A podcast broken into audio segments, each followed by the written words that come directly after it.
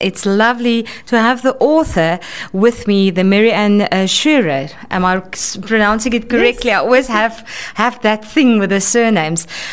We introduced you last week, uh, and it's all about perfect health the natural way. And we shared, you shared your testimony and that of your husband and your family, and how important it is to look after yourself mm-hmm. and to take that responsibility.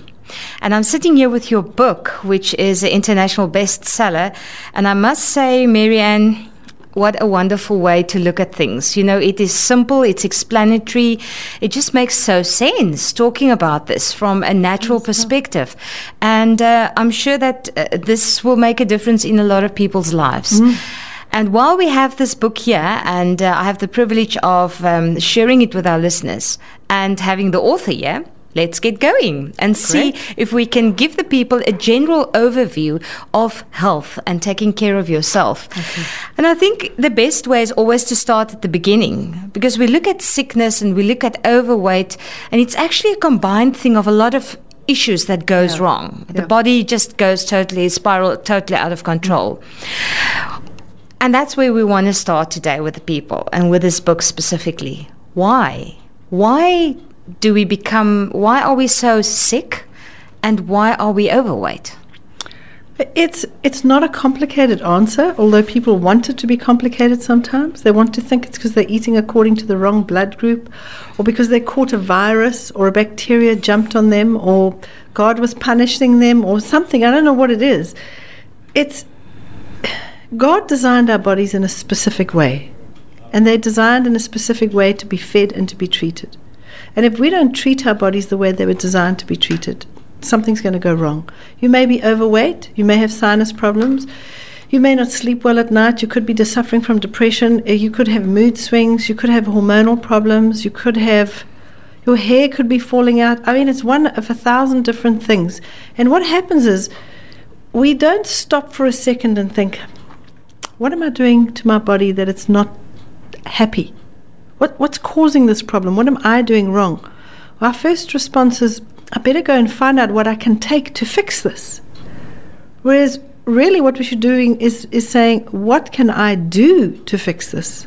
In the first place, you've got to start is with your diet. You have to do it because we're designed to eat an alkaline forming diet, predominantly alkaline forming. 75% of your diet should be mainly fruit and vegetables. The other 25% will be your grains and your nuts and your seeds and your chicken and your fish. When we swap that around and we eat very little fruit and vegetables and we're eating mainly animal products and grains and then we're having processed foods and fast foods, our body eats an acid forming diet and in that environment cancer cells multiply really fast. Now we know that cancer in South Africa, one out of every two males will get it, one out of every three females. 21 years when my first book came out, The Natural Way, 22 years ago, was 1991. When I spoke at the Cancer Association in Johannesburg, the statistics were one out of six to seven South Africans will get cancer. So, in the short space of 22 years, it's gone out to one out of two to three, which is like the same as heart disease. As many people die from heart disease as they do from cancer in South Africa and westernized countries which shows we're doing something wrong. I mean, the, the top three diseases are all lifestyle related heart disease, cancer, diabetes. And we become sick because we're simply not taking responsibility for our bodies and we're not looking to find out what, how did God design our bodies? How should we be eating? Where are they? I mean, you could even, if you don't want, you don't have to get into the nutritional side. You could say, let me just look at the people that are the healthiest and the longest living in the world.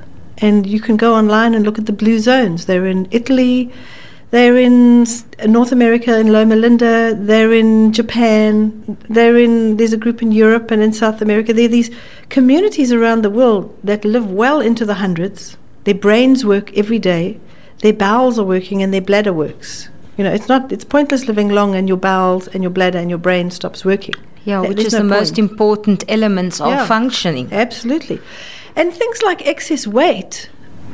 That's just another sign.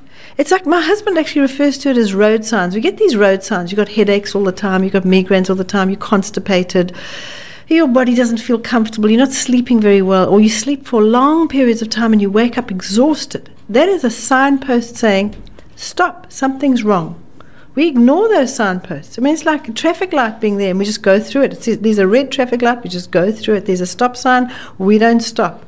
So we get these signposts all along the way, and suddenly we get cancer, for example, or somebody drops dead of heart disease, and people say, Ach, shame.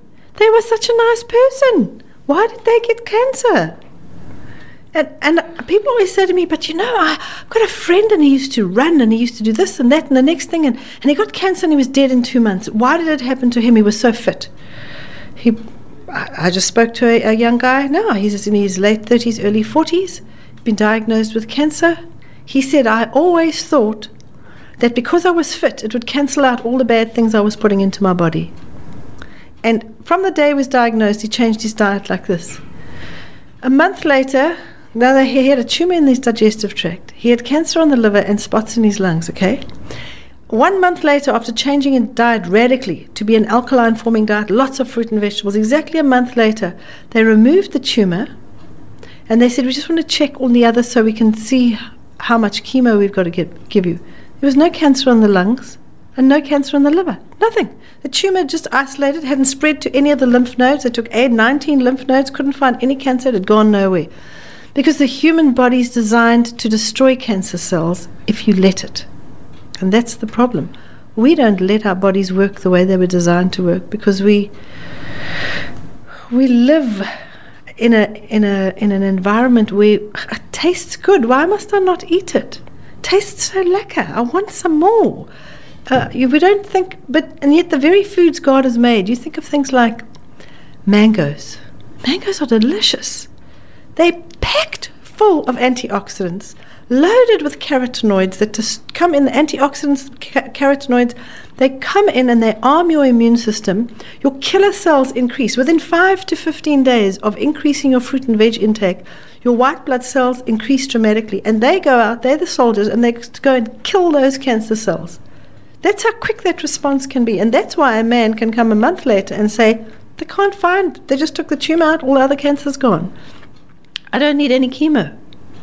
So it, it's designed to do that. We need to just we need to do what Romans 12 tells us to do is to be completely renewed. Our mind needs to be completely renewed so that we think differently.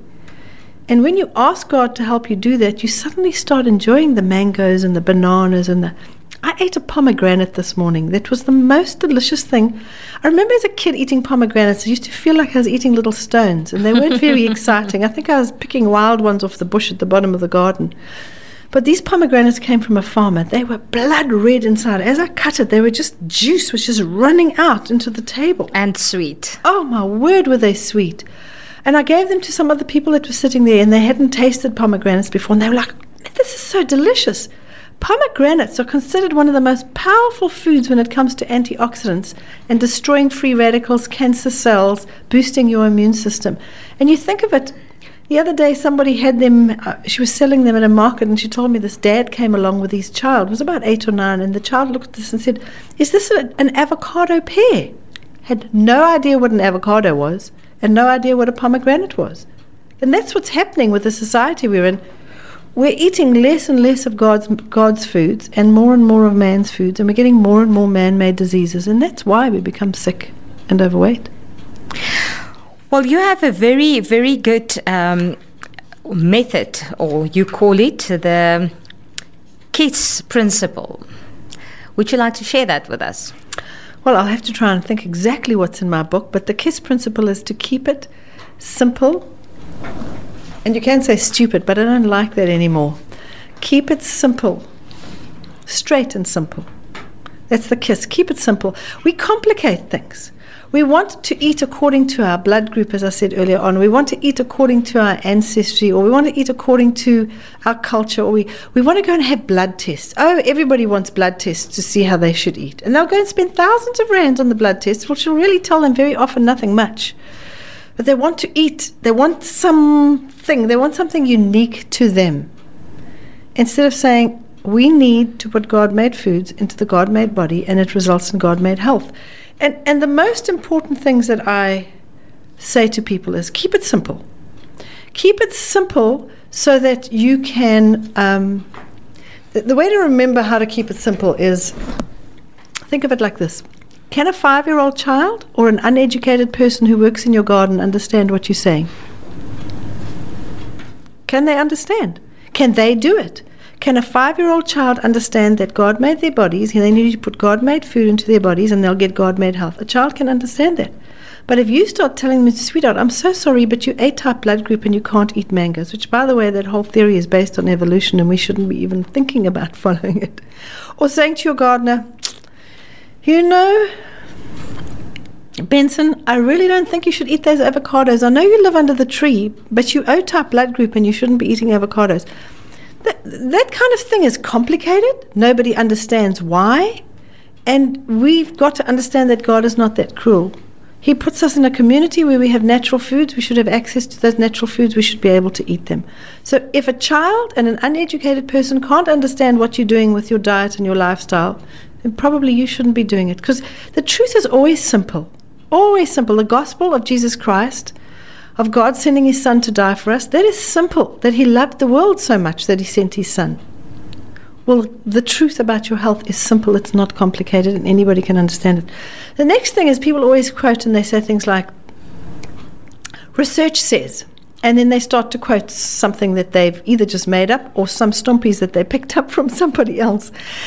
You've always got to check out where the research came from. If the research is coming from the industry that is promoting that food and telling you you need to do a certain thing, then you need to question it and say, but if they're telling me to drink milk and the milk is causing ear infections and tonsillitis and snotty noses, where's the research coming from? If it's coming from a food company that promotes and sells dairy products, then you've got to say, I need independent research, not funded. And the third thing is to make sure that you are listening to your body.